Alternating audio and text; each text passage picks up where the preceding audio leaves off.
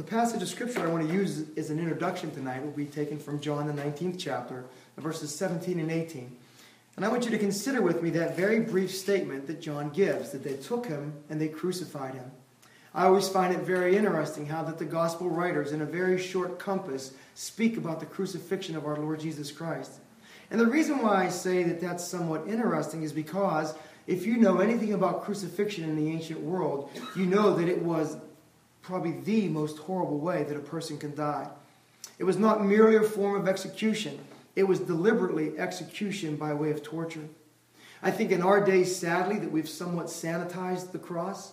We're more likely to consider the cross from the perspective of a gold plated cross rather than a blood stained cross.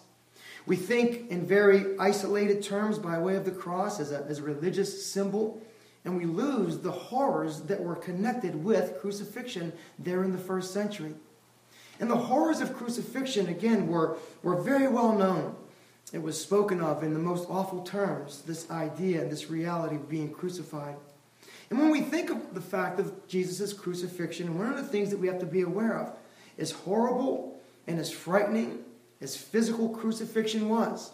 The death of our Lord Jesus Christ on the cross contained much more by way of pain and by way of suffering for our Lord Jesus Christ. Because the suffering of the cross culminates not in the death of our Lord Jesus Christ. The suffering of the cross, in a very real way, culminates in that cry from the cross where he says, My God, my God, why hast thou forsaken me? What, would it what must it have been like for our Lord Jesus Christ, not just to utter those words, but to feel that sense of abandonment by his Father? Again, when we think of this, it's, it's hard to fully wrap our minds around this, to fully grasp what this all means. And what I want to do tonight on this Good Friday service, I want to take a look at not only the cross itself, but maybe even a, a secondary question. With the cross and everything that it was by way of its horror, with the cross and everything that our Lord Jesus Christ would know that it would cost him by way of the relationship with his Father, suffering that separation, I want to consider the question what motivated Jesus to go to the cross? What were the motivations that led Christ to the cross? And I ask this question because our Lord Jesus Christ did not stumble to Calvary. He did not inadvertently end up there. He did not, as some theologians say, think that everything was going well on that day of the triumphal entry, and then things just got out, out of control. And before he knew it, he was betrayed by the he was betrayed uh, by the Jews to the Romans to be crucified. That's not what happened. Our Lord Jesus Christ went before, our Lord Jesus Christ went to Calvary fully aware of everything that was about to happen to him. And so what I want to do is I want to consider with you tonight what could have the what could the motivations of our Lord Jesus Christ have been to go willingly to the cross. And let me suggest this to you that the scripture doesn't leave us in question concerning these motivations. As a matter of fact, I would suggest to you that there are a number of motivations that the scripture give us, two primarily. And let me just give you those very quickly. The two primary motivations of our Lord Jesus Christ going to Calvary was number one, the love that he had for you and for his Father. And number two, as the scripture clearly says, the joy that was set before him. How do these things, the love of the Father, his love for you and his love for the Father, the concept of joy filling his heart to go to the. How do these things come about? Well, I want to consider that here with you tonight. The other thing I would suggest to you here tonight, and I'm going to take a look at just this uh, somewhat briefly. The other thing I would suggest to you here tonight is this is that not only were there these, what I would call these personal motivations that led our Lord Jesus Christ to the cross, personal motivations of his love for his Father, personal motivations of his love for his people, but there were also theological uh, motivations as well. And let me say this it might sound somewhat uh, somewhat missing the, uh, the, the, the, kind of uh, the, the, the, emotion, the feeling, and the pathos that we, that we rightly connect with the suffering of Jesus Christ on the cross. This is a moment, again, where our hearts should be weighed down. To think of what it is, our Lord Jesus Christ there on the cross, the suffering and the shame that he experienced. And too often times we, we pass by this too quickly. I know sometimes that there can be an excessive amount of attention paid to this. A, a, a, a gore, well, it, crucifixion was gory. There's no two ways about it. It was, a, it was a horrible thing to see. It was a shameful thing to see. That whole aspect of crucifixion was meant purposely to shame. In a sense, it was meant to terrorize. That's why crucifixion was always in public. Crucifixion was not a private matter. The Romans wanted you to see what would happen to you should you do what this individual had done. But our Lord Jesus Christ, so much more that is being done there in that crucifixion. He is providing atonement and salvation. We'll get all to that. We'll get to that. But that's why I say there are not only personal motivations, there are theological motivations that, are, that led our Lord Jesus Christ to the cross. And so let me set a few of these before you. Number one, I want you to know and understand that our Lord Jesus Christ went to the cross willingly. As I said before, he didn't stumble, he didn't end up on Calvary's Hill. He wasn't there saying, Boy, how did I get into this situation? Absolutely not. And as a matter of fact, it's almost, it's almost, it's almost, it's almost offensive to, to place upon your ears even such a suggestion that Jesus would think that he just, what am I doing here? No way, no, a thousand times no. Our Lord Jesus Christ knew and understood. He knew that no man was able to take his life from him. We see this uh, explicitly in John chapter 10, verse 18. No man taketh my life from me, but I lay it down of myself. I have power to take it up, and I have, power, I have power to lay it down, and I have power to take it up again. Our Lord Jesus Christ, as I said before, went willingly to the cross. He knew he was purposed in his mind to do his Father's will. We also see this in the book of Hebrews, chapter 10. We quote this passage of Scripture so often uh, from Psalm 45. Lo, in the volume of the book it is written of me to do thy will, O God. Our Lord Jesus Christ, again, went to the cross willingly, knowingly, and deliberately. There are, as I said before, there are, there are numerous passages and events that prove this out. I think of that passage of Scripture when our Lord Jesus Christ, again, the Scripture says, he set his face to go to Jerusalem. He knew that there was a work to be done there, and he would not be shaken from that work. There was a specific task that the Father had called him to. There was a specific reason that he came into the world, and part of that specific reason was you and I. You're part of the reason why Jesus, again, 2,000 years ago, was on the cross. And so, again, our Lord Jesus Christ doesn't just, doesn't just stumble upon these things.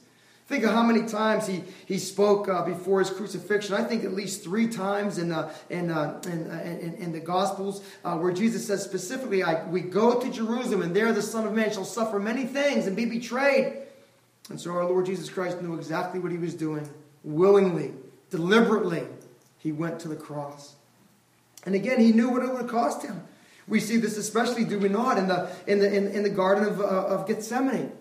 Our Lord Jesus Christ, again, there praying to the Father.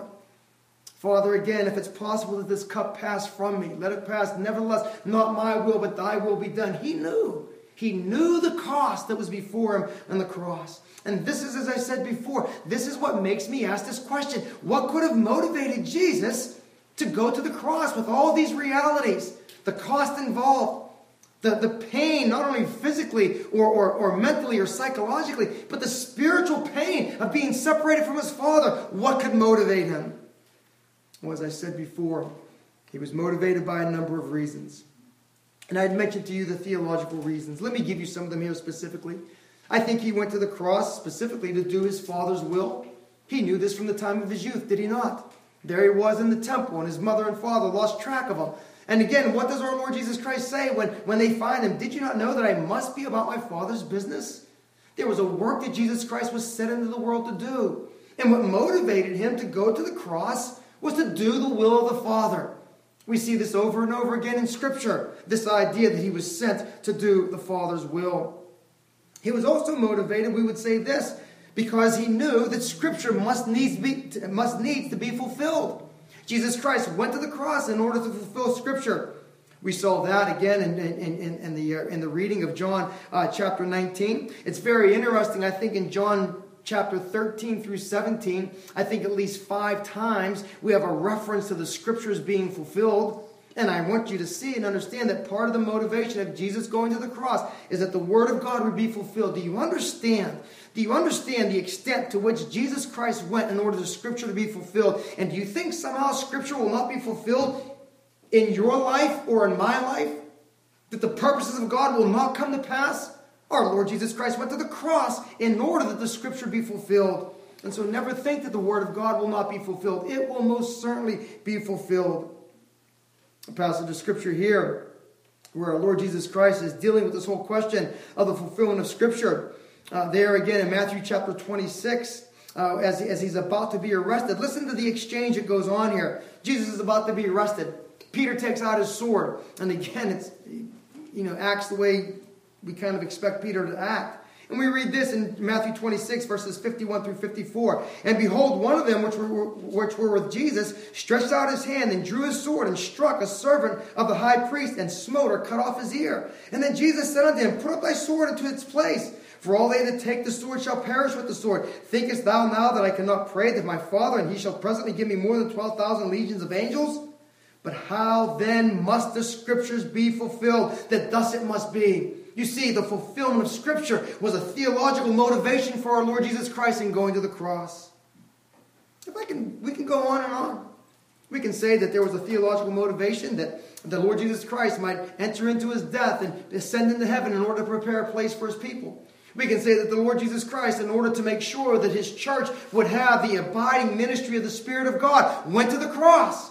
Because without his death and ascension, there would be no sending of the Spirit. So there were these theological motivations that, that led our Lord Jesus Christ to the cross. But there were personal motivations as well. And these personal motivations, as I said before, if we had to reduce them, we can say that they re- would be reduced to two primary points that of joy and that of love. And it's kind of unusual to speak about joy when we think about the pain of the cross, to think about the suffering involved. But the scripture is very, very clear. It is actually explicit as to what the scripture says concerning this joy. Hebrews chapter 2, verse 12, you know the passage. The writer of Hebrews says this looking unto Jesus, the author and finisher of our faith, who for the joy that was set before him endured the cross. Do you understand how joy is put in the context of the cross? What were one of the what was one of the motivations that led Jesus to the cross at a personal level? It was his joy in seeing your salvation. And so when Jesus hangs there on the cross, and when you contemplate the cross, and when you think tonight and into tomorrow what it means for Jesus to die, understand that there was a deep joy within his soul when he went to the cross for the joy set before him. In John 15, it's interesting that that, that night uh, before he is uh, crucified. There he is with his disciples. You can read John 13 through 17, and you can see a number of, of, of reasons. I would say this some of them are explicit, some are implied uh, concerning the motivations of our Lord Jesus Christ to go to the cross. But there he mentions his joy again. He says this in John 15, verse 11 These things have I spoken unto you, that my joy might remain in you, and that your joy might be full. All these things that he speaks about concerning what is about to happen to him, the things that he speaks about them concerning the coming of the Spirit of God, these things are done that, your, that, uh, that his joy might remain with you. And so joy was there definitely as a motivating factor in, the, in, the, in, the, in, the, in the crucifixion of our Lord Jesus Christ. But there was love as well. And I think this is the easiest thing for us to consider, is it not? The great fact that Jesus Christ loved you and he loved me. But do you know something else about this motivating factor of love? That the love that he had for you and me was there, yes. And in one sense, if I just wanted to and I want to be careful how I say this. In one sense, if I just wanted to pull on your emotions, I could talk about the great love that Jesus Christ has for you. And I would be right in doing that. Not on playing on your emotions, but emphasizing the love that Jesus has for you. I would be right in that. But do you also understand that Jesus was motivated to go to the cross because he loved his Father? John 14, verse 31. Come, let us go hence, that the world might know that I love the Father. Oh, this great motivating factor of love. Theological reasons, yes theological motivations, the motivations of, of joy both to you and to him, but this great motivation of love. And so we see at the cross, we see on the cross not something by way of shame, not something by way of, uh, uh, by, by, way of uh, just abject horror. We see something of love. And isn't that just like God? To take that which humanity intends to be, to be nothing more than destruction and death and, uh, and, and, and, uh, and, and again, just shame and turn it into this reality of love. Oh, the love of God, the power of God to do that. And I want you to hear that. Why? Because you know, and I know what our sins are. And we think who can ever turn, who can ever turn this individual into something or someone that's pleasing in the sight of God? God Himself can by way of the power of the Spirit of God living in you. And so this great work that we see here on the cross.